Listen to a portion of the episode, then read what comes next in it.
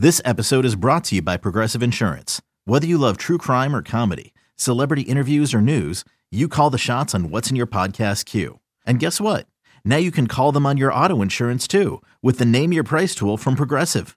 It works just the way it sounds. You tell Progressive how much you want to pay for car insurance, and they'll show you coverage options that fit your budget.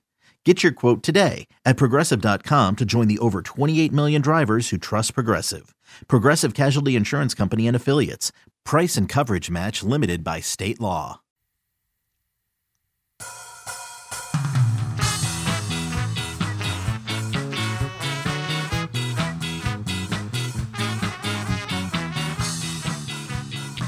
Hey, everybody, welcome. Another episode of On the Bench. This is Trey Rowland, kind of like guest hosting for Brendan Sonnone, but lucky you, he's still on the podcast. He's just here as a guest. I'm here with Brendan, I'm here with Zach. And guys, candidly, these are my favorite type of podcasts because today we're going to be talking about the behind the scenes of the 2023 recruiting cycle. I love these. It's a lot of stuff. You guys, Noles 24 7 is the most well sourced, well informed team on the beat, bar none. But unfortunately, because we don't want to screw anything up, sometimes we got to hold a little bit back from you guys. We hate it. We don't like it, but we got to make sure that everything goes smoothly. The dust is settled. The names are signed on the line, which is dotted. So now it's time for an expose, a tell all, all the crazy stories that we've only hinted at so far of the 2023 recruiting class. I love these type of podcasts. I'm glad I get to be a part of it. Brendan, what's up?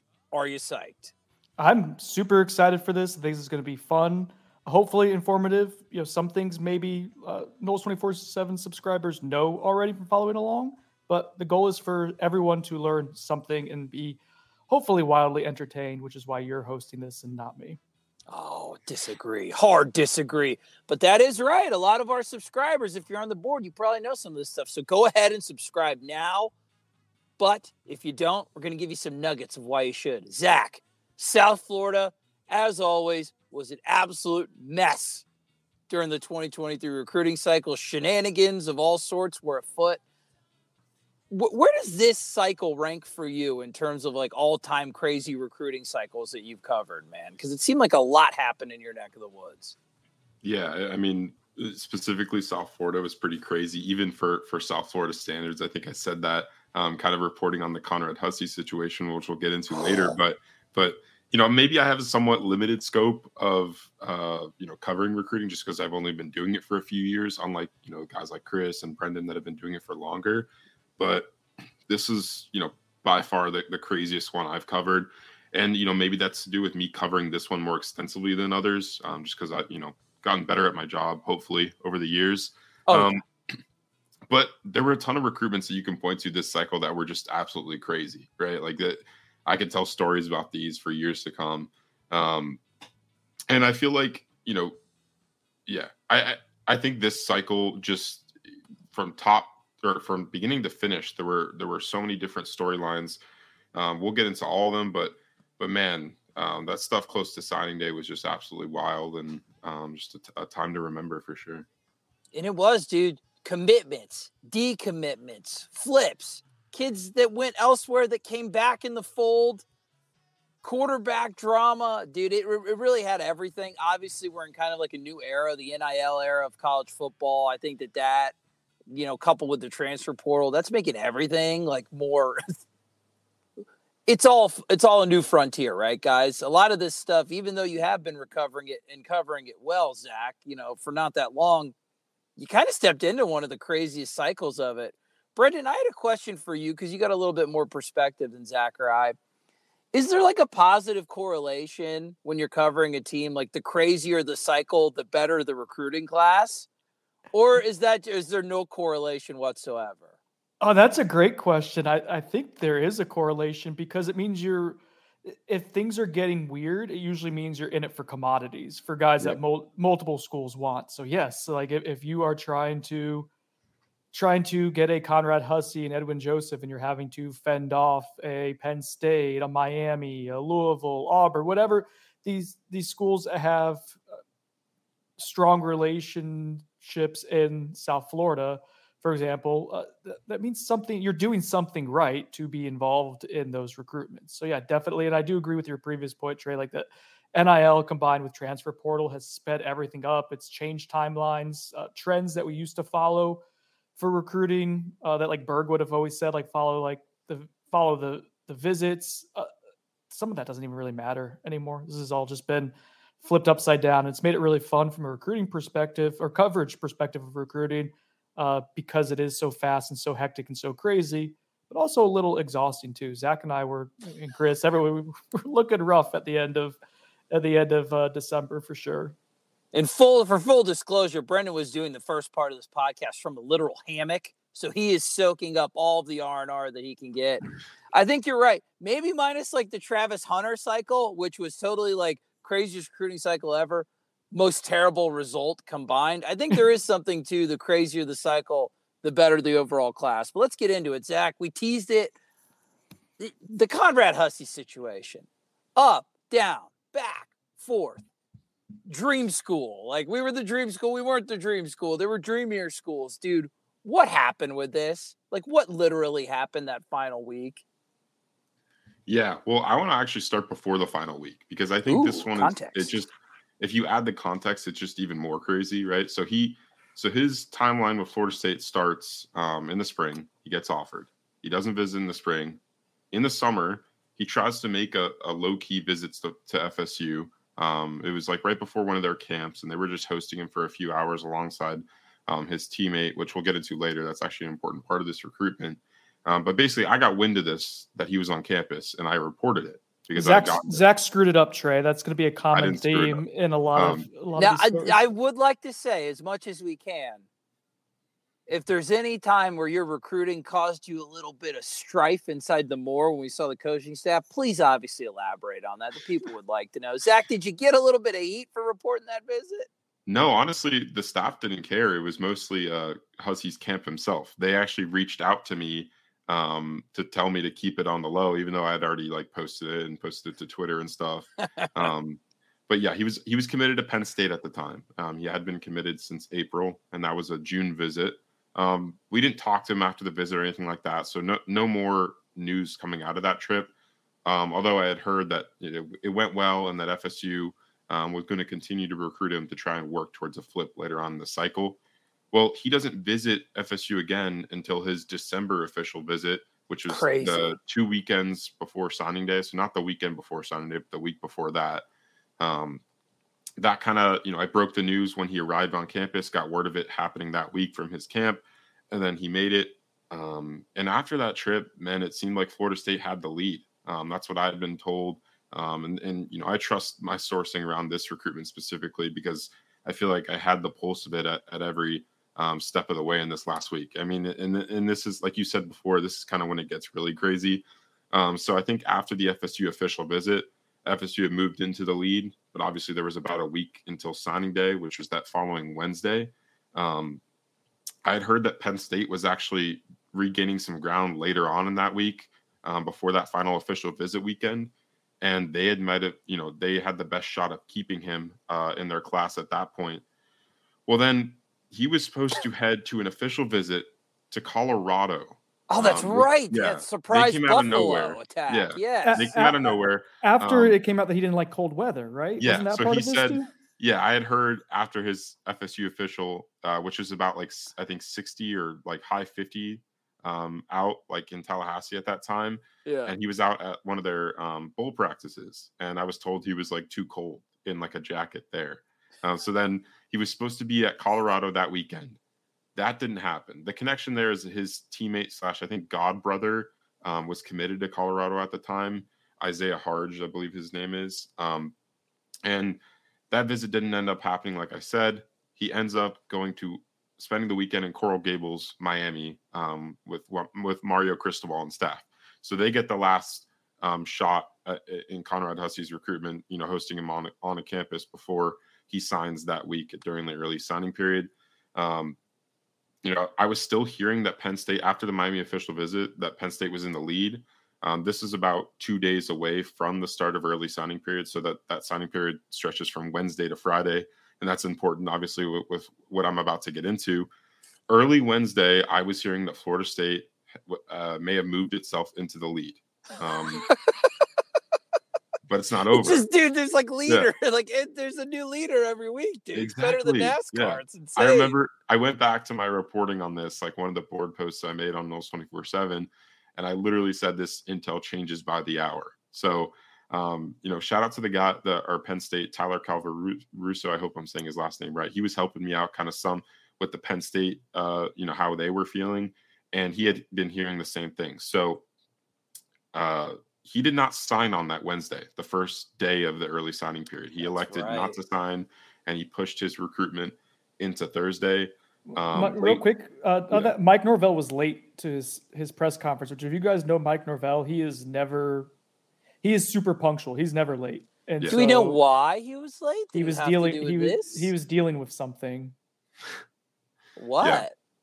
Yeah. Uh, a fair assumption. I mean, he didn't come out and say it, but he was dealing with something, and it was around the the way that Conrad Hussey commitment ceremony was supposed to happen, or when they were expecting it, coincided with the end of the day when the press conference would have been. So presumably, connecting dots there, Trey, it, it was the Conrad Hussey recruitment. Presumably, of course, absolutely. Not nothing concrete, but you know, we're you know we're observant gentlemen. Okay, just, continues. Just, yeah, just to show that things were were juggling and, and being juggled, I guess, at that point. Yeah, yeah, it was crazy. Um, so you know, at this point, I viewed this as a Penn State Florida State battle with Miami on the outside looking in.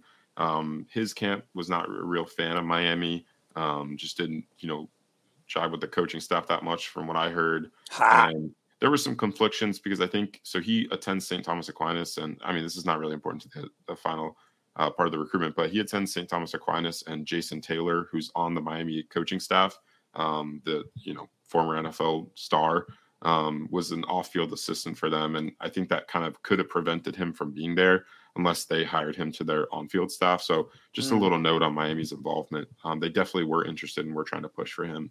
Um, but the reason why he didn't sign Wednesday is because he still was undecided. Um, he, I think Penn State, like I mentioned, um, Florida State opened the day as the leader. I think Penn State might have crept in and, and took the the lead spot, um, leaving Wednesday.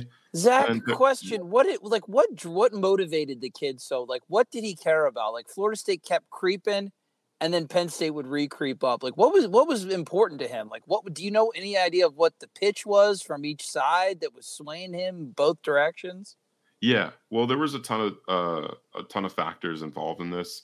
Um, I think one thing was that you know Florida State was his dream school growing up. Um, that's kind of what kept FSU in the mix over Miami uh, in the end because that's a school he grew up loving.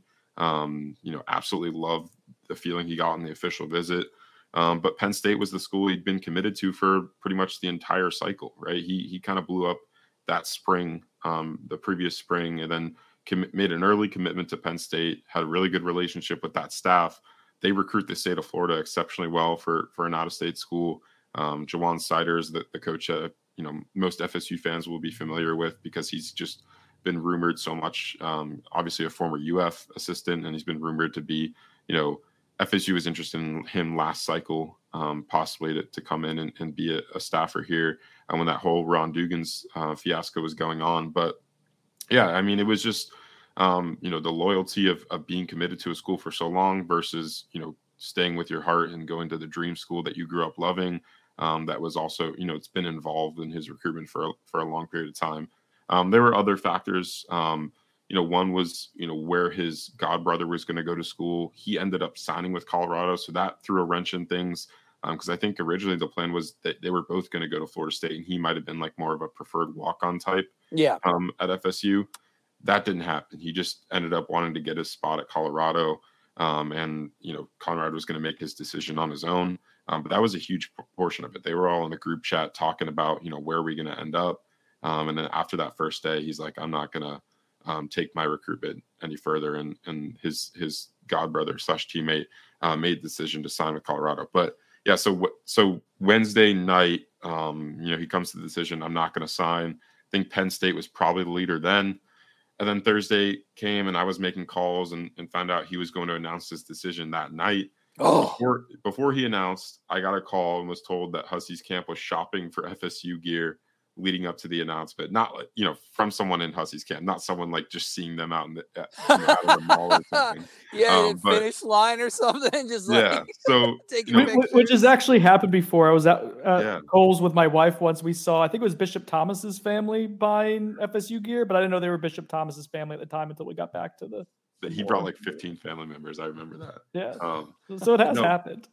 Yeah. So that's the moment, you know, when I heard that, I had some legit confidence. I didn't go out and put a crystal ball in or anything. Um, but I had legit confidence that FSU was going to land him at that point. And that was a, you know, an hour or two before he he made the decision to announce on Instagram Live. Um, and and finally that recruitment, um, the crazy one, w- was finally over that night on Thursday night. He ended up uh, signing with with Florida State over Penn State and Miami. Ups and downs. It had all the cliches. The boxes were checked. Shout out knee. It had a dream school. It had a potential package deal that, of course, fell through, yeah. and it had signing day drama. The wild man. That's one I think you're going to remember for a while. It was funny you mentioned you didn't put in a crystal ball. Your colleague Brendan Sonnone may have gotten in some issues with his crystal ball selection, and it's kind of affecting, I think, a, like a company wide policy of what we choose to do with these. Brendan, you put in a crystal ball really early to West Coast four star linebacker Blake Nicholson. Caused a little bit of commotion. Why? Did you get some heat? What happened because of it? Give us the kind of the that whole that whole situation because that was very interesting. So, so I put it in at some point before he visited for a second time in the summer, and we were hearing that he might visit that second time and it was going to be a longer visit, about three or four days, in a pretty truncated window where you only had a few days to get your visits, and if I'm not mistaken. So reading the tea leaves, I was like, oh, that seems like a really good sign for FSU that he has that Blake Nicholson has only a truncated window to make this visit before the season starts, and he's using it to go across the country to Florida State. Right. At that, at that point, Oregon was considered the favorite for him, and FSU was trying to make the kid move across the country uh, to, to play for them. And that typically doesn't happen. So uh, I was feeling a little frisky, put in the crystal ball. And I think at that point, Zach, were we, were you, have you already sworn away crystal balls at this point? Yeah, I think it was after that Avery Stewart stuff at the beginning of July, but it was around that time period. It was, so it was around this time period of. You know, so Brendan, it was a pure like which they kind of used to be, right? Like a lot of people, some people use it differently. It's like when they know concretely, that's when they put in the crystal ball. A lot of people do it as a crystal ball. They try to like read the future, read the room, like, and, and it's a really predictive measure. Mm-hmm. That's what you were doing. It was just an actual public prediction. You didn't know anything concrete, right? Other than the visit was expected, which was a huge piece of the puzzle. But yeah, I didn't know that he was going to commit to Florida State. Uh, I don't know if he knew he was going to commit to Florida State at that point. So I think when that crystal ball was put in, and I do use the, the crystal ball as a predictive measure, it is not a always or not often a, a this is for sure happening type of thing. So I, I think that's the point of it. But I think initially, feedback that we got when after I put that in and it was a big deal. Like blew up on social media. People were talking about it, and I didn't think it was going to have quite as much traction as it did. Uh, but I think it surprised people. I think FSU was they liked where they were sitting at that point, which was they internally thought they were the leaders, but didn't think anyone externally thought that. So uh, that may have kind of blown up their spot a little bit, and I didn't, I didn't know that. But but here's what happens. So that shed, as far as I understand it, Trey, that shed a light that oh FSU is legitimately in here, in the mix here for them. Well, Tosh, was it Lupoi? Yeah, Tosh Lupoi. Yeah, Lupoi, Tosh Lupoi uh, the defensive coordinator now, but in linebackers coach at Oregon, who was handling the Blake Nicholson recruitment, from my understanding, did not care for that crystal ball that I put in either because that surprised him as well. He thought Oregon was sitting in a great spot. So what ends up happening is he starts turning up the heat a little bit on the Nicholson camp, uh, which, as far as I understand, like some of that was him saying, you know, you guys can't visit during this window. You're not allowed to because of the dead period. And that just wasn't true. Oh, and, you little, you little minx. So Dirty I think Tosh. he he may have hurt him his own school's chances by being overly aggressive and trying to squash the, that visit instead of just letting it happen organically, uh, it, to where that kind of turned off the Nicholson family of of wanting to to do business at that point with with Oregon to to be recruited by them. So uh, that ended up being, you know, uh, I don't think FSU liked it at the time when I put it in the crystal ball, but I think it ended up helping them a little bit because it kind of drove a little bit of a wedge, at least momentarily, uh, in in between Blake Nicholson and and Oregon, which allowed FSU to kind of finalize things and, and get it done. Do you think Tosh hates you now? Now he does. He's a big on the bench listener. We see the metrics. It is nuts to me that my crystal ball would somehow impact the way an Oregon assistant could could go about their recruiting. Like it, it is a a weird phenomenon that I don't feel like I still fully grasp. I don't know if that's happened before. The I don't know if it's happened weirdly. since. It's weirdly so important. Like that's why I've kind of strayed away from it a little bit. Maybe I'll get back into it. Yeah, you don't want to do the important stuff. Yeah, definitely. yeah. Well, Bre- definitely different. Brendan, you said that you think the FSU staff may have been a little perturbed with it. Or is that did they tell you that they were? Uh, they didn't tell me. That was, if I could speak for Zach, relayed to Zach, which was relayed to me in this instance. Like tell your boy to ease off the Twitter fingers, the, the crystal fingers, whatever. yeah, Pretty much. yeah, pretty much. Will this change the way that you do crystal balls in the future? Or are you still going to stand on business and continue to ball the way you want? I'll put in a crystal ball when I think there's a good reason to put in a crystal ball. It it was crystallize crystallizing, if you will, to Oh, see boy. like oh Had that, to do that. th- this does do this does impact recruitments more than I'm not two feet in like Zach is and Chris is covering recruiting. Like I'm the team beat writer, but sometimes I do get involved in different recruitments and am able to help out in, in different ways. And so I feel kind of guilty, Trey, like of like that I can screw things up and make life more difficult for Zach and, and Chris and Dane You because love I'm just I, I mean I do until it it gets to the point where multiple coaching staffs are seething based off the the five second choice that I made to to hit FSU crystal ball enter From the hammock. yeah from, from, from the, hammock, Just, just chilling sipping on a bourbon not even thinking of the ramifications of what's ah, happening Just, just a just a lightning rod. Now, Zach, you kind of you let a little cat out of the bag. Are we changing the crystal ball methodology? You've sworn it off. You've given it We'll up see. for Lent. Is it time for your Fat Tuesday? We'll see we'll see. Um i think uh i think i'm gonna i'm gonna be careful with it. Um it's just fans get too riled up over them. They're supposed to be predictions like you said not this is definitively definitively what's going to happen. Um and i think that's what it kind of became within the past year. And Mhm. with nil included like these recruitments can get flipped on their head within you know a night right? Like one conversation oh you're going to make this amount of money uh amount of money at this school this kid's completely changing his, his decision based on a financial. Oppor- opportunities this amount of opportunities Zach not money it's not pay for play I'd say for everybody to remember, it is a prediction, but it's also a snapshot of a moment in time. And with the flood of new information, 17, 18 year old kids, everything is fluid. But remember, snapshot in time. I'd like you to see get back on your balls, man. I think that'd be fun, Zach. Five star wide receiver, Hykeem Williams. The one that you, especially when you thought in the summer, I thought coming off a five and seven season, the big guns that were after him, no way. I just didn't think with Florida State's wide receiver recruiting recent history. I just said no, no shot. The Noles get him to commit. And one of the more solid recruitments that I've seen, I don't even know that he even really ever visited anywhere after he committed to FSU. At least on the surface. Zach, what was was there anything going on behind the scenes, or was this Hykeem as solid as he seems and his shirts purport him to be?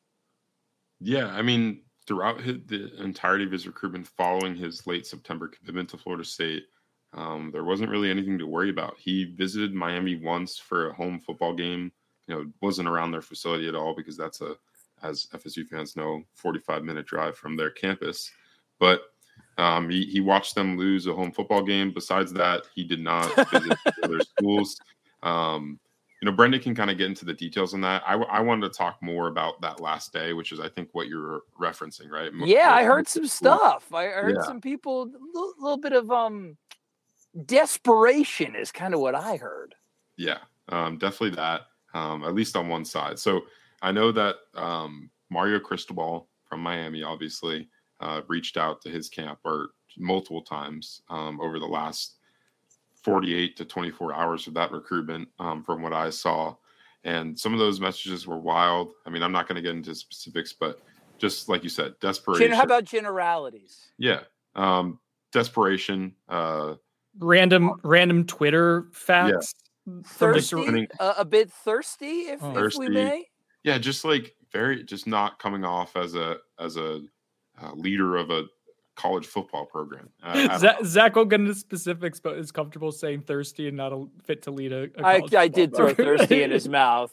Hey, we told Trey to push Kid us. show. Um, no, I think kid show. All right. Um, no, but yeah, I was made privy to, to some of the text exchange from Cristobal to Williams camp, and it, it was it was wild. Um, and then another coach that FSU fans are unfortunately familiar with, Deion Sanders. Oh boy. Um, former FSU DB, obviously, was also um, reaching out to Williams camp on that last day. And, you know, I, people are uh, obsessed with, you know, Hykeem's going to flip and all this stuff because of what happened in the cycle before with Travis Hunter, obviously. Um, so I'm like, you know what? I'm going to go. I, I, watched the Edwin Joseph uh, ceremony, which we'll talk about in a bit. Um, but then afterwards, I went over to Hykeem's because I'm like, you know, let's go cover this. No one else is there. Um, just in case. Yeah, just in was, case. It was at his middle school, so it was kind of like I was like getting in, like checked in, like there's like all these like little kids running around me and stuff, and I'm like, you know, you know, you know when you get like checked into a school and they have to like take your photo. Mm-hmm. I did that, did the whole process, um, and then went into his ceremony. Um, and everyone was like already there. They were all decked out in the in Hykeem We Trust shirts. Um, and Hykeem wasn't on time and that's you know not uh, obviously it's like a South Florida like, like deal, so like we're not expecting these like ceremonies to be like super timely, but um, you know it was like 15 20 minutes late, and you know, I was being told that like he was like feeling so or that they were getting some phone calls from from Deion Sanders. Um, oh. and basically, you know, I, I don't know the specifics of what Sanders said, but um, it wasn't out of the blue. He had been trying to reach out to to their camp um, within the last week of his recruitment try and change his mind. Um, obviously, that didn't work. Hykeem, within the next hour, uh, signed with Florida State. Um, and it, it turned out, turns out that he had sent in his letter of intent to FSU that morning at like 9 a.m. or 8 a.m. So solid, as yeah. solid as the shirts purport exactly. to be. Go buy one. Yeah. Um, and he and he's already enrolled in Tallahassee and he's gearing up for spring ball in a in a couple weeks. So um, just a crazy you know, a little end there. Um, not too much drama. And I think a lot of people, when he first committed to Florida State, were expecting a lot of drama, especially after, you know, I think he committed, then FSU lost like three straight games. Like, right yeah, it was after the streak, right? He had, yeah. he had the ceremony with the Florida State. I think Snoop was there, P Dub was there. P-Dub, yeah. It was a great ceremony, but everybody was so gun shy about it. At like they were looking for the first domino to fall. Yeah. And to your credit, and honestly to the kids' credit, because it doesn't happen this way with a lot of five star recruits outside of like quarterbacks. He was solid. Yeah. He was a great like bell cow for FSU. And he's not he could be one of the ones that when you look back five or six years down the road, as, as people look at recruitments like Lamarcus Joyner and like Jeff Luc, like the recruiting domino that kind of like it marked the pivot point for the program. He's going to be one of them if Florida State can continue the success that they're having right now. Yeah, most most definitely. And I think, you know, he's just a super humble dude. I mean, he's got all these people um, at his ceremony specifically, um, just praising him, and talking about how great he was, and he's just, um, you know, he, he's not a guy that that was all for the attention and the hype.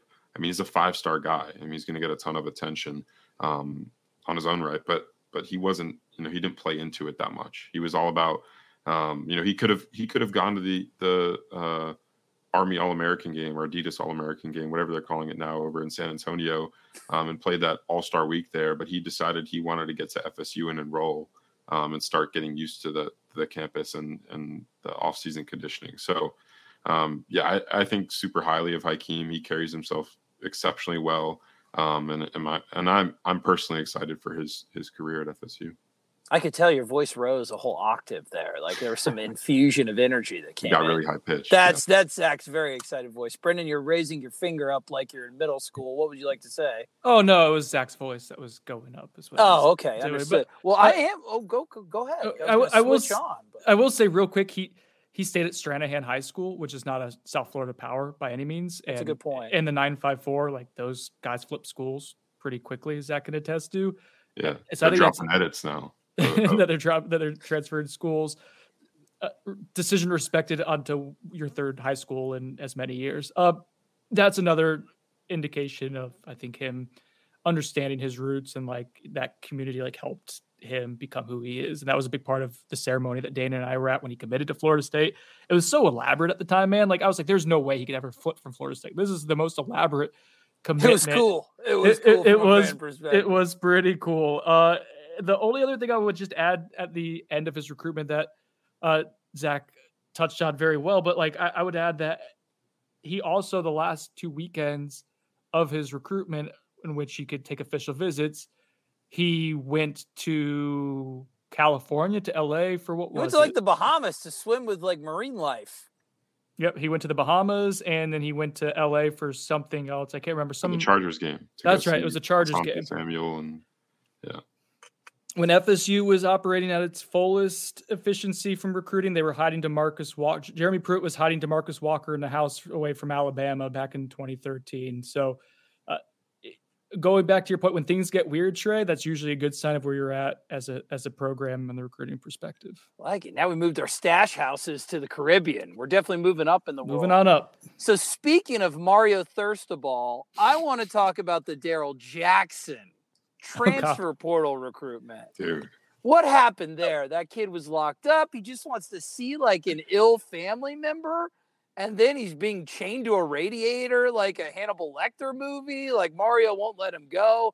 Maybe I'm right. Maybe I'm using hyperbole. Maybe I'm wrong. Brendan, what happened with Just a- Daryl Jackson, who's now a Seminole like he always wanted to be? just a smidge of hyperbole. So he was he was the first domino to fall in FSU's highly rated transfer class. He was the very first one. It felt- Immediate. Yeah, it happened. uh, I mean, so quickly. Happened a little earlier than we had expected. Like any of that stuff to really get going. And we're like, all right, uh, like this is kind of an easy layup recruitment. He's from nearby Gadsden County, about 30, 45 minutes from FSU. Not really a whole lot of other options around. So he wanted to go home to be closer to uh, his mother, who has has an ailment, uh, a- chronic ailment, and it seemed like it was done. And he was at FSU. He was at FSU for an official visit. He actually like drove from his house to the official visit, which yeah, typically doesn't happen. Again, shows like how close he was. And he was at orientation about a two or three days before you officially enrolled. Like I think the orientation happened over the weekend or something like that, Zach. And then, Yeah. And then the enrollment was supposed to be like that. But then, But then, but then, what Then- happened? we got word oh man it was it was weird. We kind of like almost by accident got word that Yeah. like there was something going on with him. Like it wasn't a typical oh hey there's something going on and and start digging on this. We kind of found out about it through like an independent party.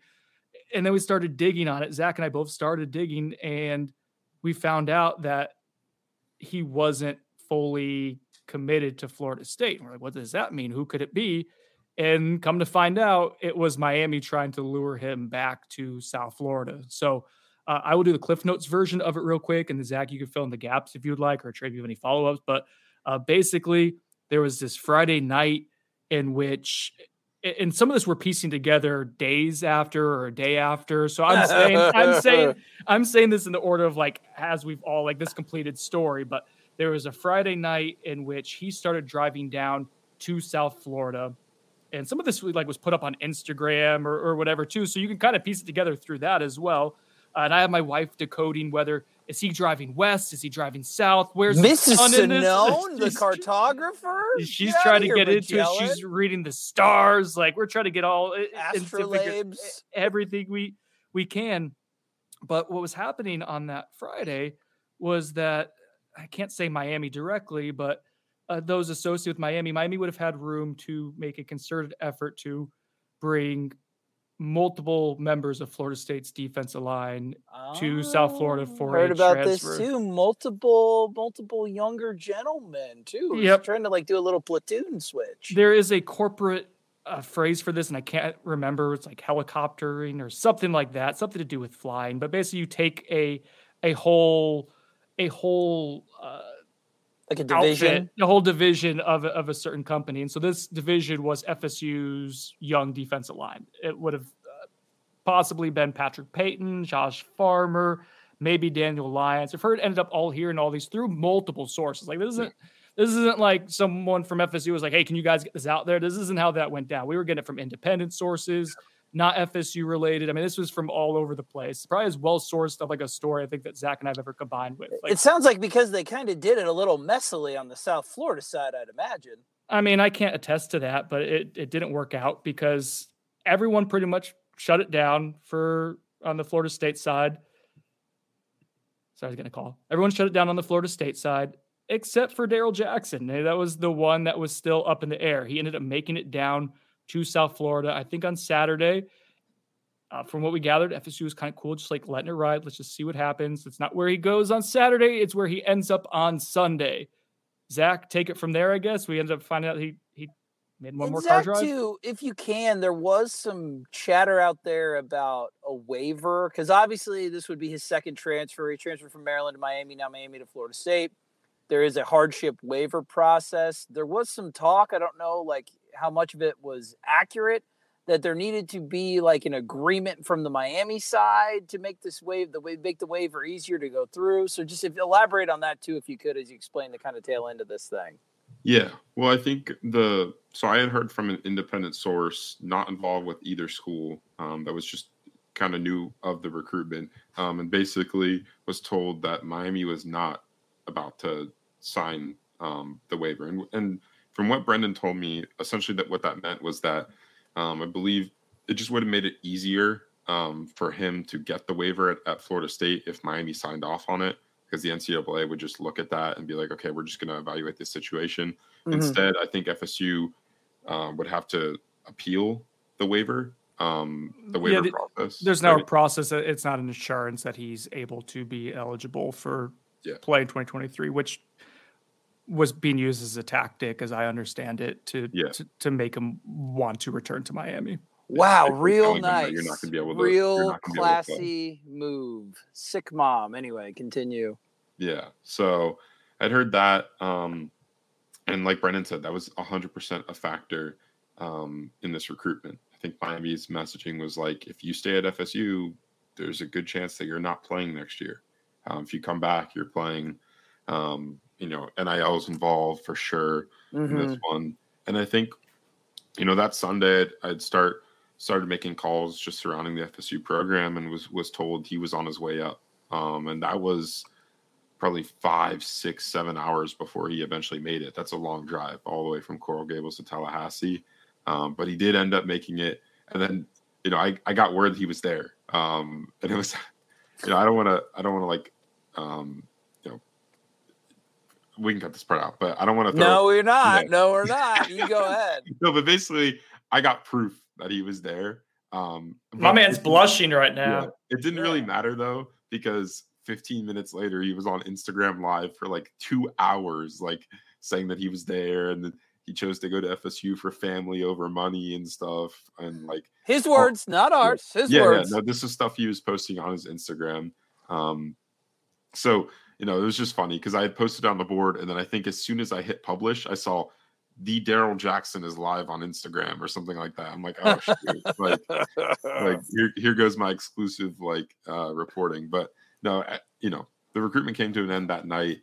Um, I think he had, you know, kind of made up his decision that day, drove up to Tallahassee. Um, you know, I think having the guys on the team, especially Josh Farmer, who's his former high school teammate, um, along with Corey Fuller, who's his former high school head coach and obviously former Florida State defensive back, um, on staff.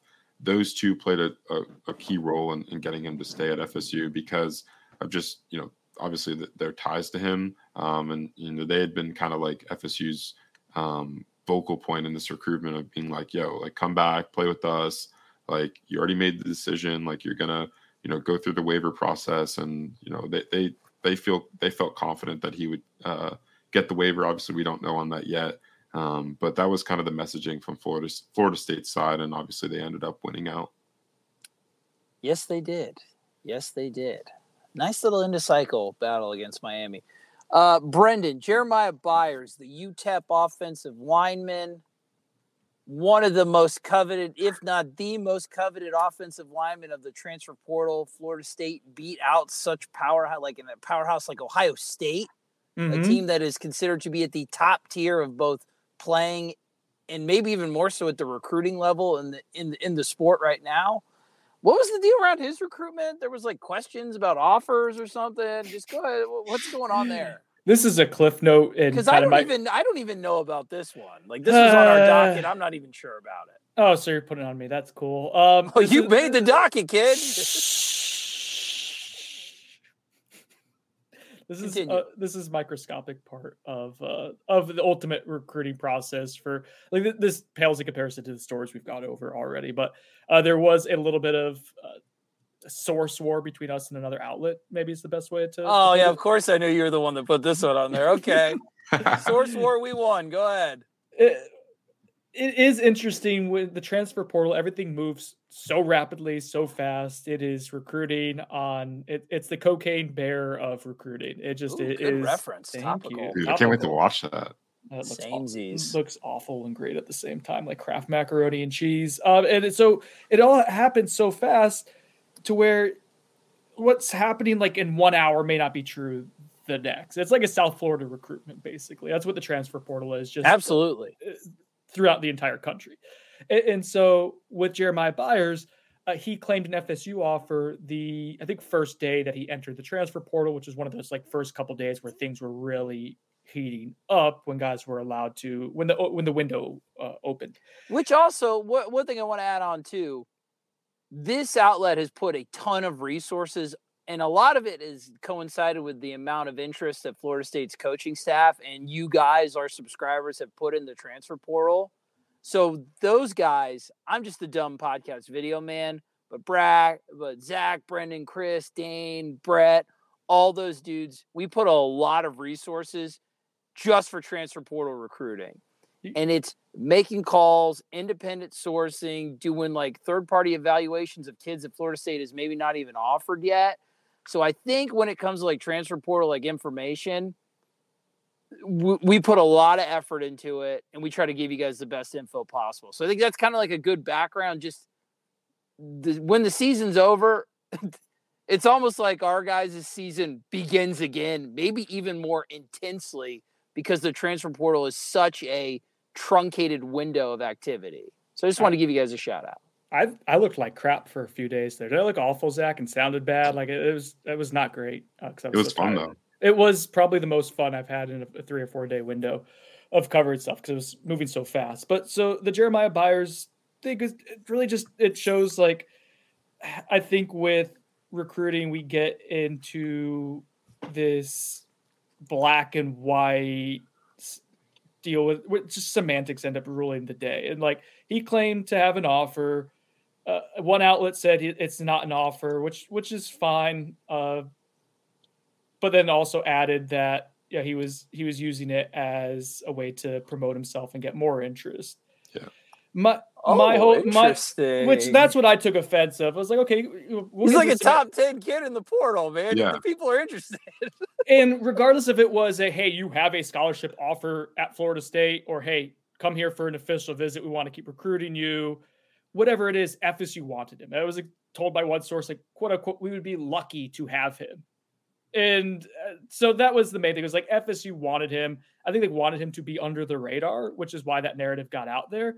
But like, you know, once once people who know what they're looking at put on the the, the film of him, it doesn't take like a, a football uh, savant to be like, all right, he's got good size, he moves extremely well, big hands, athletic, uh, good metrics, multiple time like Conference USA first team member. Like, you know, he's a guy who has a, who's he's a competent offensive lineman, and and to me, so that was just a a a good reminder that we get into this semantics game sometime and, and ultimately like take a step back like does FSU want him? Does the school want him? How are they approaching this recruitment? And, and that might be the best way to, to view it sometimes. So that, that's to, yeah. And to be fair, for context, I thought this was actually a little fun story because I put it on there because I didn't even know what it was about. I think it's funny that it ended up turning out to be like this.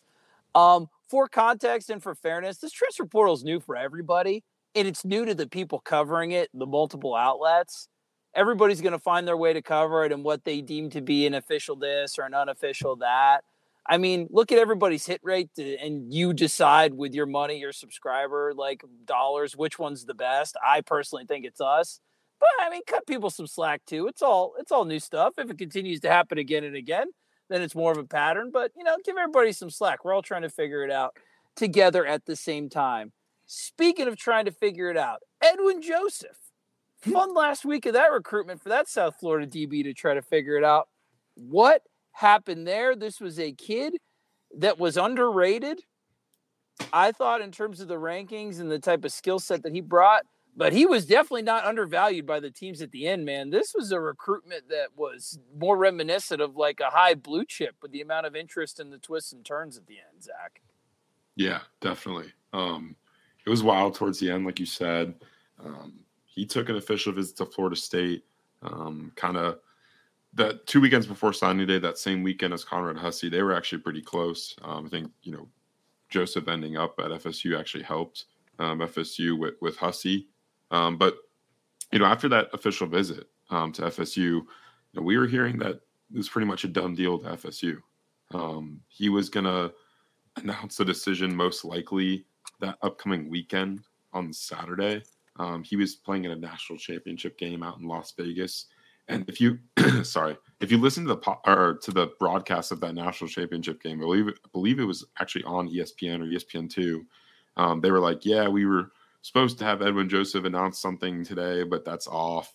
And the reason oh, for that, yeah, weird, the reason for that dude. Another he, weird thing. Yeah, he he ended up um, taking a last minute official visit to Louisville with their new coaching staff with with, with Jeff Brohm in place after they um, parted ways with um, Satterfield and I think uh, you know that was kind of the the the other school um, that that was a little bit worrisome at the end was Louisville. Um, he took that last official visit there. It was basically one day, just that Sunday after the official or after the national championship game on Saturday.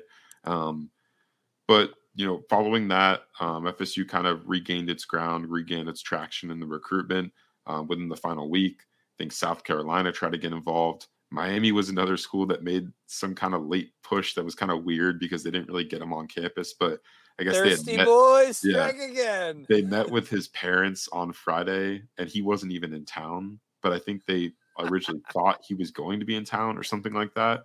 Um, so yeah, they met with his parents then. Um, Miami was a school that was definitely trying to get in the mix uh, within the last week. Um, Penn State, South Carolina, then obviously Louisville, like I said. FSU was was the program that that had the momentum within that last month, and I think that just kind of um, went out uh, uh, in the end. But it definitely wasn't a, a for sure thing at all points um, in that last week, right? Because he he was yeah. planning to make that announcement, and then you know decided to put it off to signing day, and ended up taking one more official visit before making things official with FSU. So um, definitely, you know, not as crazy as like a Conrad Hussey, but um, you know, you, with these South Florida recruitments, there's always bound to, you know, there's always something that's bound to happen in that last week, um, whether it's a new school getting involved or just some crazy thing. Um, and I think that's another case uh, as we as we saw with Edwin Joseph. Yeah, it was like a diet Hussey recruitment, like a Clover Valley Hussey or something like that, right? Yeah. Like Dr. Thunder. Sugar um, free. Yeah. Absolutely right. Um, and it is interesting. I mean, it's fun for me to make jokes and stuff, but the late cycle success against Miami, I think, is really interesting. Because one thing that Mario can do is recruit his ass off in high school, dude. Really, really impressive yep. recruiting class that they've had in Florida State. Not on all. Obviously, there's like recruitment like the Damari Brown recruitment, stuff like that, where Florida State did lose out but the, the, late cycle success is interesting, and let's see if that's something that the momentum can continue to be kept up in. Because Florida State's always been pretty successful in South Florida traditionally, so I thought that that was a fun little barometer. Um, the Brock Glenn recruitment, Brendan, felt really good. Ohio State offer came in. At the time, FSU fans, we know what that means. He gone, and he was gone, but then he came back. what happened with Brock Glenn? A story of man consistency. They climbed in that recruitment. They got the relationship 1% better every day, and they won out in the end against Ohio State, man. What happened there for the very talented quarterback from Tennessee, Brock Glenn? Yeah, FSU had a pre-existing relationship with Brock Glenn, like before he got offered in the spring. So I think that's kind of an interesting storyline in all of this too. Is is FSU expanded its quarterback in the spring, and at the time Tony Tokarz got some some flack from the fan base because it it ruffled feathers with Chris Parson, put that that sure thing that you had on on even footing, on, on equal footing. Uh, so FSU, to be fair, it wasn't like this just snap of the finger judgment where you said we're going to go after Brock because we like the way he looked this spring. That right. was part of it. They were able to see Chris Parson and Brock Glenn within a couple of days of each other, and I think that made it a pretty clear decision based on their evaluation with what they, were looking for. This is a coaching staff that was from Memphis originally. Brock Glenn is from Memphis. We're talking about Tony Tokarz. We're talking about Mike Norvell, obviously. Uh, Cooper Williams went to Lausanne uh, in high school, and Cooper Williams is a GA for FSU with the offensive side of the ball. So you had multiple guys who knew that coaching staff well. That coaching staff knew FSU's coaching staff, and thus you had a bridge to to Brock Glenn to know about his personality and had coaches really vouching for him. So FSU decided to go all in on Brock Glenn, and for a while, kind of felt like it was going in a really good direction. But because Ohio State came in there so late, and other schools did too, Notre Dame uh, who else? LSU, I believe. Like he got a handful of really good offers towards yeah. the very end of, of the summertime, which is usually when quarterback commitments have made their decisions, or that's the latest part they'll usually make it. So that's what happened. FSU rolled the dice there. For a little while, it seemed like they lost. However, uh, FSU maintained consistent contact in that relationship, even as he committed to Ohio, Ohio State. I think what's noteworthy is a big reason why, as far as I could gather, why Brock Glenn didn't commit to Florida State at the time. He didn't know whether that coaching staff would be in Tallahassee in two or three years. Remember, Mike Norvell was coming off of a five and seven season, was three and six the year before. He didn't know whether that would be the long term coaching staff. So FSU positioned itself to recruit him. Uh, one, they stayed in it, but but two, like they they won games. They had proof of concept, which was huge, and that's where they ended up getting momentum pretty late in the process. I think if FSU was coming off of a seven or eight win campaign in 2021, they would have gotten Brock Glenn anytime they wanted him in the offseason uh, because of the relationship was so strong. But you know, FSU had the relationship in place there. Uh, and and again, they gambled, but it wasn't this reckless gamble. Uh, in fact, I think FSU would have been in a really good spot to flip. Hey, this may have been more fun and better for page views for us. I think they would have probably flipped Emory Williams from Miami uh, had they not gotten Brock Glenn. Zach's nodding his head because of that. That I think FSU would have oh, been in, in good. Interesting. Okay. It would have been in good spot then too. So again, it wasn't this reckless. You know, Chris Parson decommits, and we can get into that later too if you guys want. Um, I do. Okay, because uh, that that was that was entertaining in its own way as well. But you know, FSU made a made a play to be aggressive. It wasn't a 100% guarantee. The Ohio State offer really changed things for Brock Glenn they had a backup plan if things did not go well for him. They stayed through their process. They trusted what their relationships were. They bet on themselves, most importantly. Ended up working out for Florida State pretty well because Brock Glenn apparently is impressing people so far toward duty in, in the offseason early on here. Why'd you think that they had a shot to flip Emory Williams? Mm. Sorry, I'm trying to think about what I can say. Um, do your best. Put it through the Brendan filter. Yep. There was communication there from both sides, and Emory Williams was observed on campus once or twice during games. He didn't visit as a recruit, but he visited as a fan. I think he's from the Panhandle, so his family is FSU fans, and the fact there was consistent communication. Remember at this time too, Miami did have a quarterback commitment, another one in uh, Jaden Rashada, and saw how that went for a couple different programs in the state. Uh, and Kenny Dillingham ends up winning the day. So it all kind of goes this weird full cycle type of type of deal. There's still has FSU connect in there too. But uh, but yeah, I think FSU was in position to get Emory Williams if they they really kicked and, and pushed for that. Uh, the communication was strong between both sides. Is what I'll say. And typically, if you're a quarterback recruit, you don't keep talking, and you're committed, and you're a senior, you don't keep talking to other schools that often. Good point. Good point. Did that was that okay, Zach? I Yes, that, that that's sounded good to me. Okay. Sounded homogenized enough. Um, speaking of strong relationships, Zach and recruits moms. The silent assassin, Dude. Zach Blostein.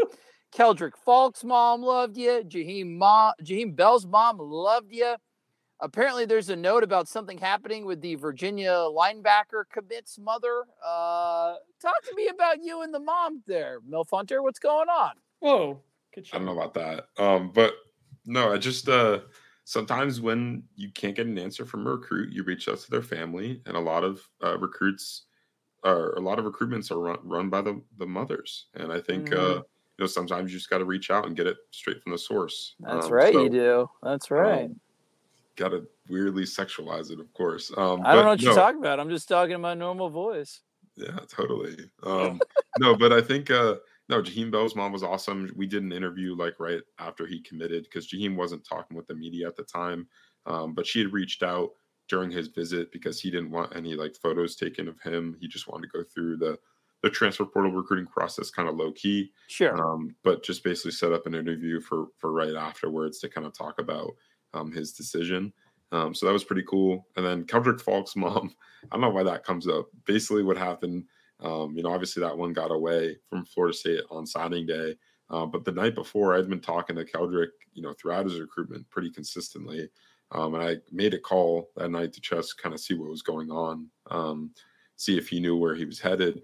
And his mom picked up, and I guess she had uh, taken his phone, um, not taken his phone, but he had handed his phone over to her because he wanted to sit down and not. This is an overwhelming night for the kid, Yeah, man. That night before that recruitment, too. If Yeah. you want to shed some more light on that, too, as you're talking about your relationship with his mom, that's fine. Yeah, I think I think this is kind of uh, allows me an opportunity to do that. Like I think um you know that night was kind of crazy just because he was basically the way she explained to me was he was getting nonstop phone calls from both reporters and coaches and just his phone was nonstop buzzing. He didn't have time to sit down and, and really think about where he wanted to go. And I think at that time when she picked up the phone, that's what he was doing.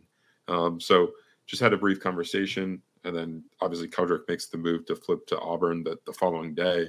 Um, maybe that was a sign. Um, but no, I think I think the one thing that was weird with with Keldric Faulk's recruitment, and maybe we've talked about this on the podcast before, um, and I think this is like threw FSU off a little bit. Was Keldric and Brendan can talk on this too. Sorry, I'm like derailing the com- or my like point, but We're right on Um, the tracks. You're fine. yeah. So I think uh Keldric was kind of uh, billed as this guy, and and you know, evidently from his first commitment, um, was just always like his own thinker, um, and, and was always making decisions on his own.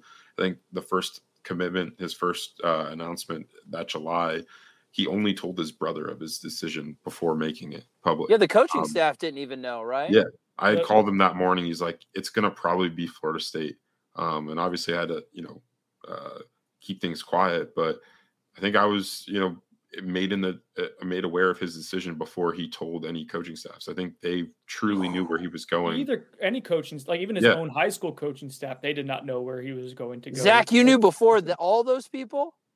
I, I guess so. That's how. That's what. subscribe, Made, with- yeah. subscribe to Noles247.com right now. subscribe to Noles247.com. Go ahead. Zach, Um, did, Zach did build a fantastic relationship with Keldric Faulk. I, I hate that Dane and I derailed it with a Falk in the road, though. yeah, you ruined it. Um, yeah. So no, but I think that that's kind of what was so weird about the last little bit of his recruitment because he was telling reporters and telling FSU that the reason he visited Auburn that Sunday before signing day was because his mom told him to go check it out, and that was never Keldric. Keldric was never, you know, obviously you're going to listen to your mom, like what your mom's telling you, but Keldric Yes. was this is my recruitment. I'm going about it this way. These are the school the schools I'm interested in. This is the school I want to go to in Florida State the first time around.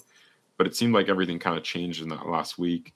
Um, maybe his mom had more of an influence on him then, and then obviously um, got him to take that visit according to what he was telling both reporters on record, like myself, Mhm. and um, and obviously the, the FSU coaching staffs themselves. So, yeah, I think uh, it was just a, a, a weird deal towards the end, just not really on par for how he handled the the rest of his recruitment. And you know, he he'd been saying, I think afterwards, um, after he announced for Auburn that that was a school he always wanted to go to. It's just obviously they had some issues going on there for the better part of his recruitment when, when Bryan Harsin was there. And you know who knows how Hugh Freeze is going to do, but but good luck to, to Keldric. He was always super, um, you know, great with me and just helping me out and, and you know telling me what was going on behind the scenes of his recruitment. So appreciate him and and you know appreciate his mother for for um, answering the phone that that last night before he announced. And it did kind of always feel that way because that school never went away. It did yeah. kind of, and I don't know if he, I mean, he said it, but you never know. People say a lot of stuff after they sign, but yeah. it also honestly felt like the kid, the in-state kid, just always wanted to go to Auburn, and that school was such a dumpster fire. They never gave him a chance until they did. Yeah. So, and and I think FSU knew that if Auburn ever got it figured out, whether that season on the field or got a coach in place who was competent, uh, that they were they were fortunate that they were able to capitalize on Auburn being down at that point. And so I think FSU was aware of that, but I think they also thought they weathered the storm long enough uh, with the Hugh Freeze hire that they would have been okay going into that that final weekend. So it it happens. You roll the dice, and for out of state kids sometimes, and and you have a higher volatility rate. Well, we talked about Zach and moms. Let's talk about Brendan and dads. Brendan mm-hmm. had some fun relationships with recruiting dads. Let's talk about your the Chris Parson recruitment, decommitment, the saga, and then maybe some fun interactions that you had with Mr. Parson. So let's Zach and I talked about this yesterday. I know it's on the on the sheet tray, and I think it's worth talking about, but only so much. I don't want to to get into the weeds on it. Uh, but just what I'll say is that my yeah I deal with a lot of when I do get into recruitments, I like to, to deal with parents when I can because I think they, they end up holding the strings and sure they're helpful.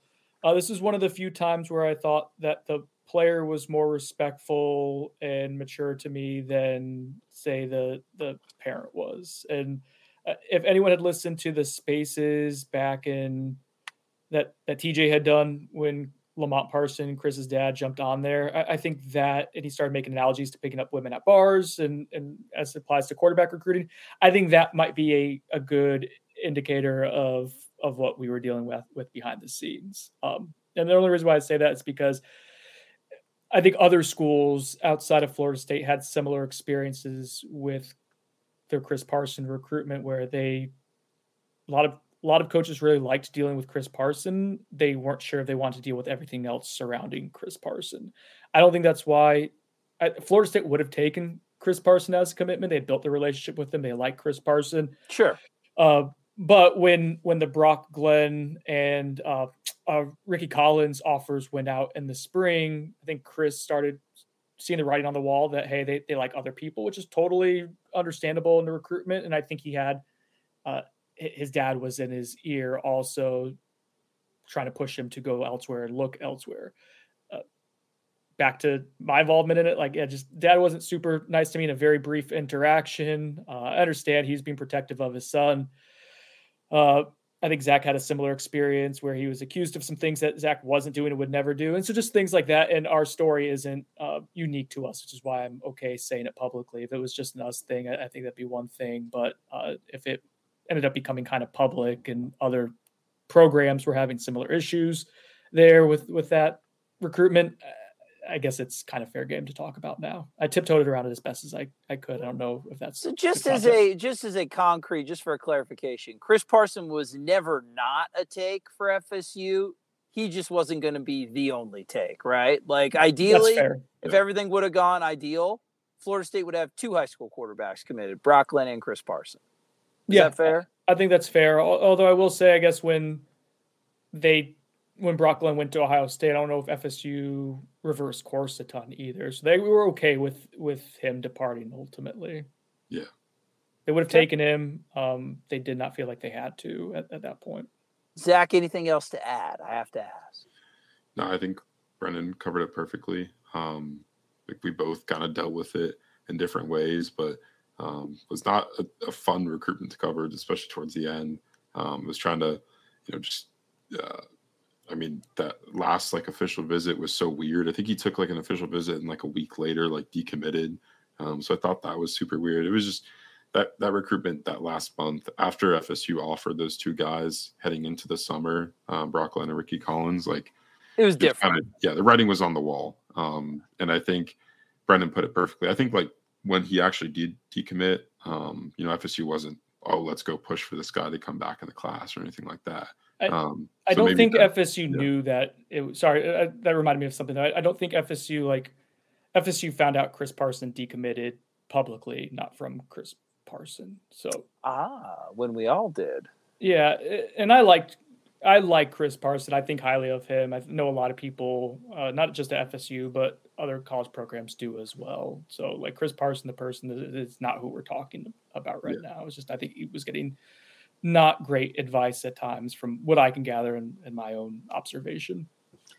Well, that was a weird one and not fun, but let's have some fun. Is if there's anything that you guys want to get to before that you think is noteworthy before a rousing engagement of Buy or Sonnone, sponsored mm-hmm. by the Turner, Turner Group. Turner Group. Turner Group. Turner Group. Turner Group. Anything else you want to get to before we do Buy or Sonnone by the Turner Group? Copyright registered trademark copyright. Zach, you raised your hand so politely. Go ahead. Just a quick one. Jaheim Bell Merchgate. Um, that was fun. Yeah. yeah. Um, just like a one day thing. So before Jaheim Bell announced his commitment to Florida State, I was kind of hearing that things were trending well there um, and that Bell and his family had actually canceled their planned official visit to to USC, um, just you know based on distance. What I didn't know was that a you know menacing hacker was oh, going to get a so so dastardly yeah. these hackers these days. He's just so skilled at graphic design. He was going to get a hold of Bell's merch line and drop some of his own FSU related items for sale on before the commitment. Which yeah. I mean, hopefully they're giving that hacker a cut because I think it's still the same designs, right? Yeah, exactly. So yeah, he. Uh, what are you guys implying?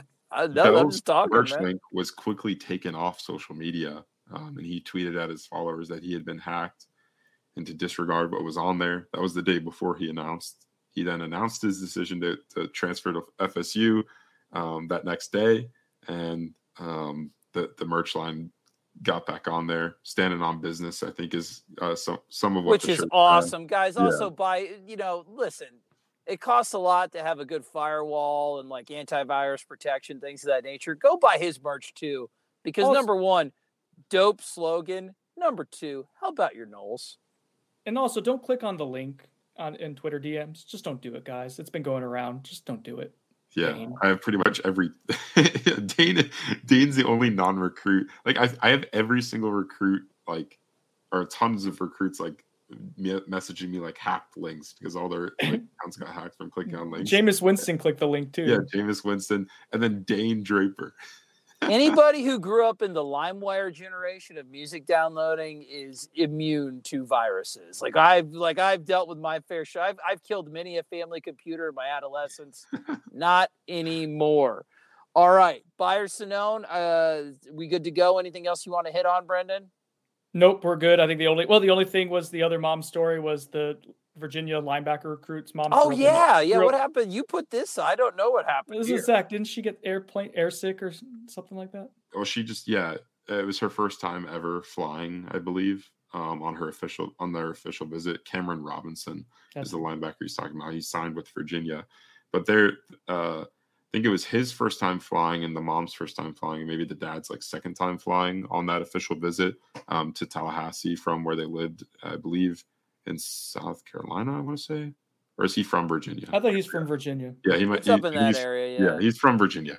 So they flew over, a couple hour flight. I was told the mom kind of got um, sick on that flight. I think he was either on the way there or on the way back. I don't know which one specifically, but I think that was kind of a turnoff from them going to an out of state school because like, they yeah. that, that could have impacted FSU's chances potentially. Yeah. Like that, those are the kind of things like when we're talking about crystal balls, like that, that how much it changes. And when people don't understand that, as Trey said earlier, it is a, a, snapshot in time. How are we supposed to account for someone's mom getting sick on a flight and be like, oh, I don't want to have predicted it, Brendan. Like it's just recruiting's crazy, man. It's people. People are dealing with like, it, ah, people helping people. Maybe at the official visit, we'll have like a pre pack with some like Dramamine and some like some Canada Dry, like ginger ale or something like that. Mike, if you're listening, we know you are. Put that in the pre OV travel kit for anybody on an airplane. And also don't book them on Frontier or Spirit. Um, let's play buyer Sonnone. Brendan, what's the deal? You, I mean, it's it's your namesake. You want to read the questions and I participate? How do you want to do it, bud? Yeah, let's let I'll read it. Uh, it's oh, sponsored oh, by the. I've never got to buy or Sonnone before. Yeah, you'll be part of this, and you'll you'll be kind of you'll be running like point and shooting guard at the same time. It's going to be interesting. But Combo let's guard, let's okay. play as we yeah, finish this up here.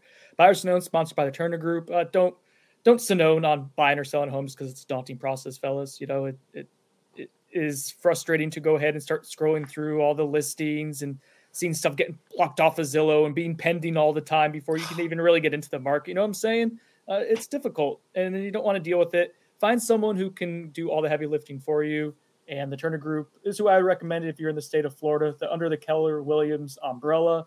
Uh, so, so Colin and Amy Turner, they're an FSU, uh, an FSU couple, husband and wife and they know what they're doing. They've been doing it for a decade plus now, and they're going to help you out find a good home if that's something you're interested in. Which you know, who wants, who doesn't want to live in a good home? Sorry, Colin. I love homes, and I love the Turners. Let's go. All right, let's start off with Sarasota Knoll 11. Buyer Sonnone, poor secondary recruiting had more to do with the will to commit resources to those positions than Woodson let's say, I guess DB coach Marcus Woodson being checked out. Zach, you want to go first? Combo what card. in the world are you, why are you picking that one? Um, the well, will be, because what does, even, what does that I, even mean?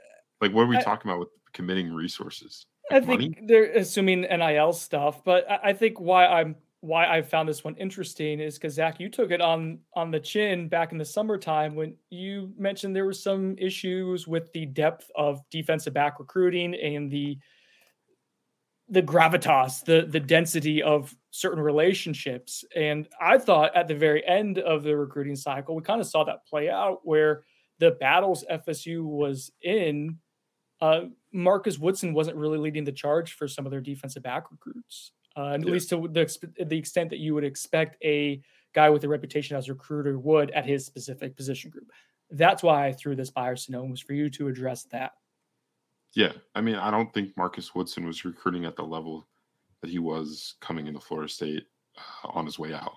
I, I, guess I can say that. Um, I don't know. Yeah, I think it, it had to do more so with with the position coach's ability to recruit than the or wanting to commit resources to the problem. Um, I think FSU was was fine doing that, but you know they they found themselves a little bit hindered in some of those recruit, recruitments towards the end, specifically Edwin Joseph and Conrad Hussey, because those relationships hadn't been built well enough um, to close easily. I think that's why we saw some of those other teams kind of make late runs because it wasn't just a, a shirt up thing. Um, you know, Edwin Joseph was talking with you know coaches. Obviously, Ron Dugans is involved. There was there was a multiple other coaches. Ryan too, yeah, right? Ryan Bartow, Guy yeah. Lemonier, Greg Moss was Greg Moss was huge. He had a personal connection to the uh, Conrad Hussey recruitment. I believe he played with one of Hussey's coaches at the college level. So um, Greg Moss is an off-field DB assistant. So there were, yeah, I mean that you see that happen with some recruitments, right? You you you see off-field guys if they have a really good tie with the recruit, they're going to be involved towards the end um, to try and land them. But yeah, I think that that there could have been a better job done um, of forming relationships by Woodson towards the end of his tenure here. Um, you know, I'm not trying to knock him. He did uh, recruit some some very talented players, especially early on um, when FSU wasn't really, you know, didn't have much to sell. Um, obviously, everyone's going to remember him for the Travis Hunter stuff, but he did go and land Sam McCall and Azareye'h Thomas, both you know top 100 type defensive backs um, in that in that last cycle. And I think uh, he was, you know, at his best, one of FSU's best recruiters on the staff. But I think the Travis Hunter situation did, you know, kind of maybe hinder um, some of his success after um, that all unfolded. Yeah, so as the question's written, definitely Sonnone. Uh, yeah. I think you can kind of tell, like one time if it happens with like a Derek Ray and the uh, the Blake Nicholson thing, where if the off field guy is a good in, um, that's one thing you got to use whatever relationships you have to your advantage. Started to become a pattern there at the end where he wasn't involved in most of those near the home stretch. So I think that uh, I don't know if it's because he was checked out, but I don't think the job was being done to the fullest extent of the ability that he'd shown in the past. So I'm going to go Sonnone. Next up, Knowles 95. Byers Sonnone. After the Faulk thing and our lackluster DB class, Byers Sonnone holding off the Miami bag for Conrad Hussey was the most impressive recruiting win. Trey, I'll, I'll start that with you, given everything that happened in the end. Uh, the Conrad Hussey recruitment being the most important win. Yeah, I'm going to say buy, and I don't even know if fending off Miami was the most impressive part of that. The most impressive part of that was having a position group like we like we said before the position coach there was some some things at the end where maybe the depth of the relationship wasn't where you'd like it to be. Uh, the fact that Florida State can muster everything else up surrounding that recruitment to not only beat the local school who had been recruiting DBs at a very high level in that exact same cycle and to fend off the Big Ten powerhouse that he'd been recruited to for more than half of a year yeah, I'd say other than to me, the biggest recruiting win was keeping Hykeem Williams committed. The second biggest one of like the traditional like flipping a kid, like those type of stuff, like not a retention win was Conrad Hussey for sure. It was it would have been an impressive win no matter what era of Florida State recruiting it would have been in. Like I thought it was just a legitimately very impressive, very impressive process. Zachary? Um yeah, I'll buy that. I think it was important, especially after the Faulk thing happened and FSU's need for specifically safeties. Um, you know, that's a that's a uh, position group that they definitely need depth at after yep. losing Jamie Robinson and trying to, you know, both replace him and, and kind of fill into the depth of that position. Um, Conrad Hussey's a perfect fit for that. Um, he's going to come in and have a chance to be you know in the two deep uh, in year one at FSU, even though he's enrolling in the summer. So yeah, huge in that aspect, and then also just kind of um, healing some of the wounds from you know Keldric Faulk flipping away the day before. Um, I think you know kind of closing out the high school cycle on a strong note w- was you know, a positive thing for both you know FSU fans and the staff themselves. And Zach, another thing to note too, a good like maybe extrapolation for the future of what yeah. FSU can do recruiting with a good record with elite mm-hmm. high school kids, right? Yeah. That, it was legitimacy to like the momentum at the end of the year. At that point, we didn't know if it was only going to be applicable to transfer portal kids. Could you recruit a coveted high school player, right? And that at least yep. proved that that you could go and, and win some legitimate battles. Um, for sure, for sure. TB3 Golf 714 Byers Sonnone, sponsored by the Turner Group. Chris Turner. Parson was always going to be quarterback two after Tokarz headed out on the trail. Zach, uh, Chris Parson, QB2 after Tokarz went out on the trail. I assume that means in the spring. Like when he was, when Tokarz was promoted. Uh, yeah, I guess I, I just assumed headed out on the trail meant like that spring when Tokarz, that was his first. Yeah, I mean, when, when Tony Tokarz went and saw Brock Glenn and Rickie Collins live, um, and then came back and probably evaluated their film and compared it.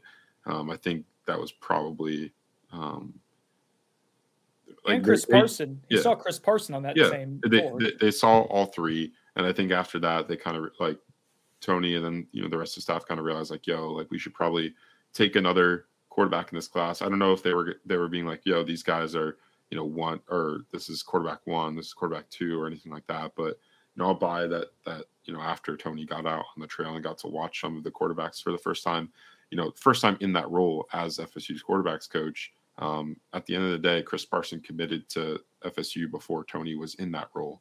Um, he was an, an, assistant, you know, an off-field guy. Um, that was Kenny Dillingham's recruitment um, until Kenny left that offseason for Oregon. So um, I think uh, it was only right that Tony got a say in, you know, obviously the quarterback that he was recruiting um, and bringing in in the 2023 class. And I think once he got on the trail, he was able to make that decision for himself. Yeah, I'd say that's a pretty easy buy. There was a clear reshuffling of the board as far as the priorities of quarterback after the evaluations were made. And it's just like anybody getting a new job, like they want to put their own stamp on it. And he did the due diligence of doing the quarterback evaluation, not taking the talented kid that was handed over to him. So high risk strategy looked like it paid off with a high reward. So I'm going buy. I want to disagree with Zach, but I, I can't so far. It it legitimately drove me crazy seeing the fan response in the aftermath of like when Brock Glenn was taking a while to make a decision. It ended up being Ohio State, but like look at the offers that Brock Glenn was picking up versus what Chris Parson was picking up when they both reopened up their recruitments or when you know things really started to develop in the summertime and it was moving day. Uh, you're talking about Ohio State, Notre Dame, LSU versus like Mississippi State and Cal.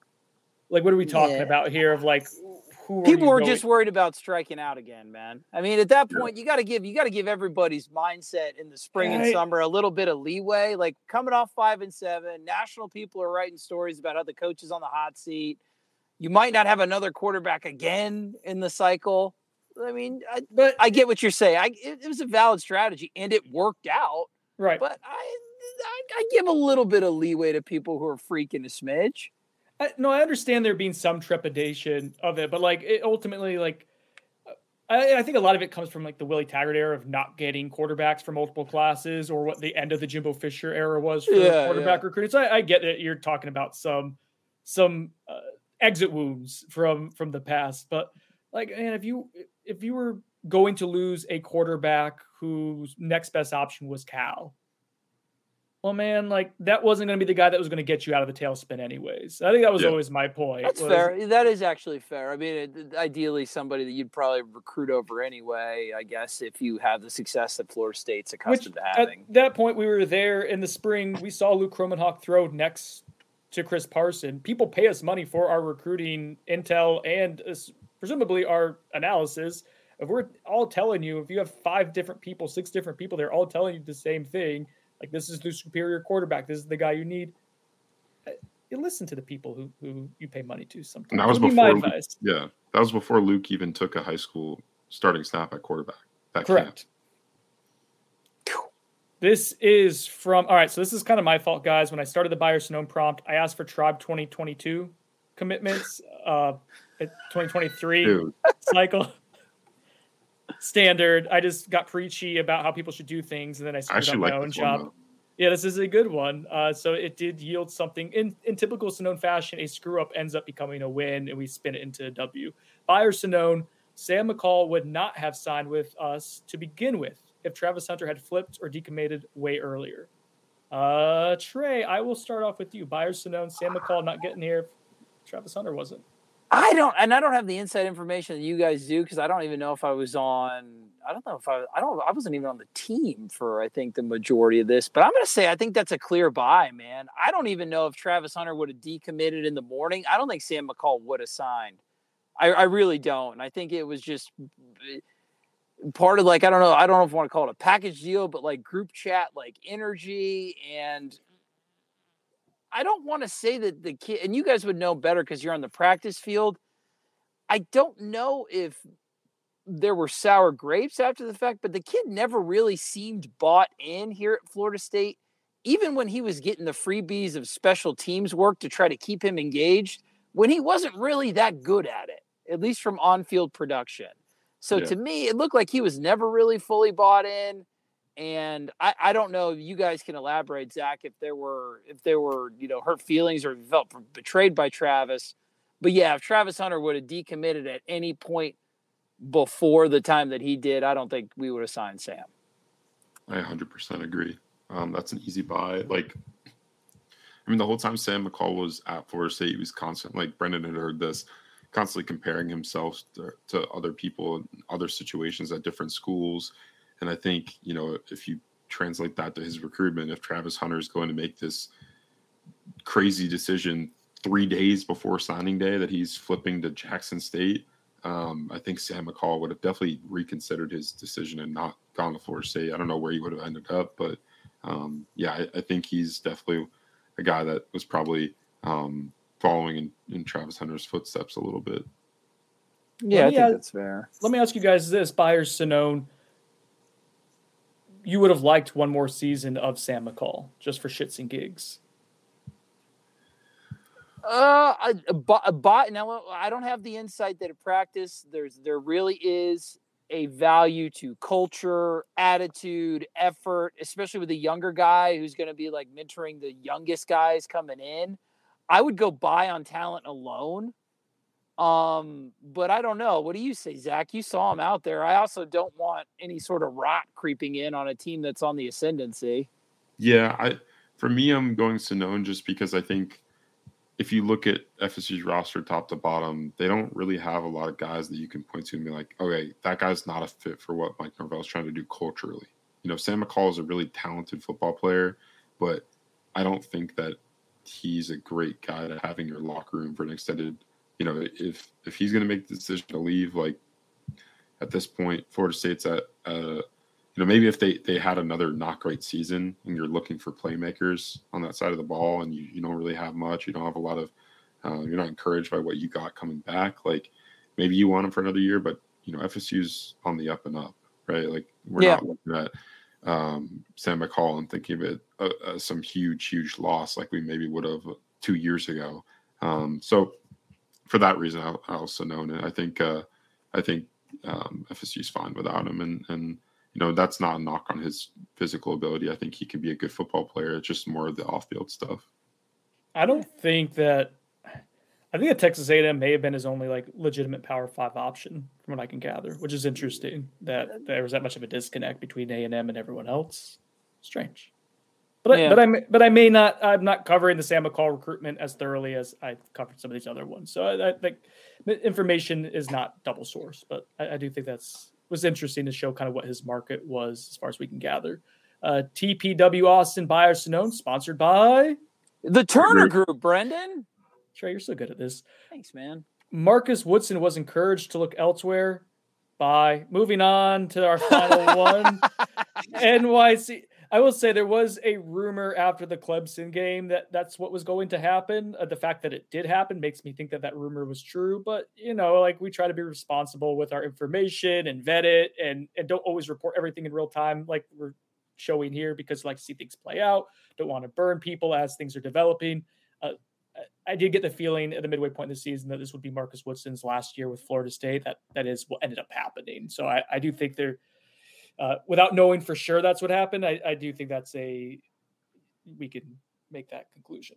Kind of um, looks that way. It does. It does. NYC Null 92 going to wrap us up here with a little FSU versus Miami toe to toe hatred. Uh, Buyer FSU signs both Rueben Bain and Damari Brown if there are zero family ties to Miami.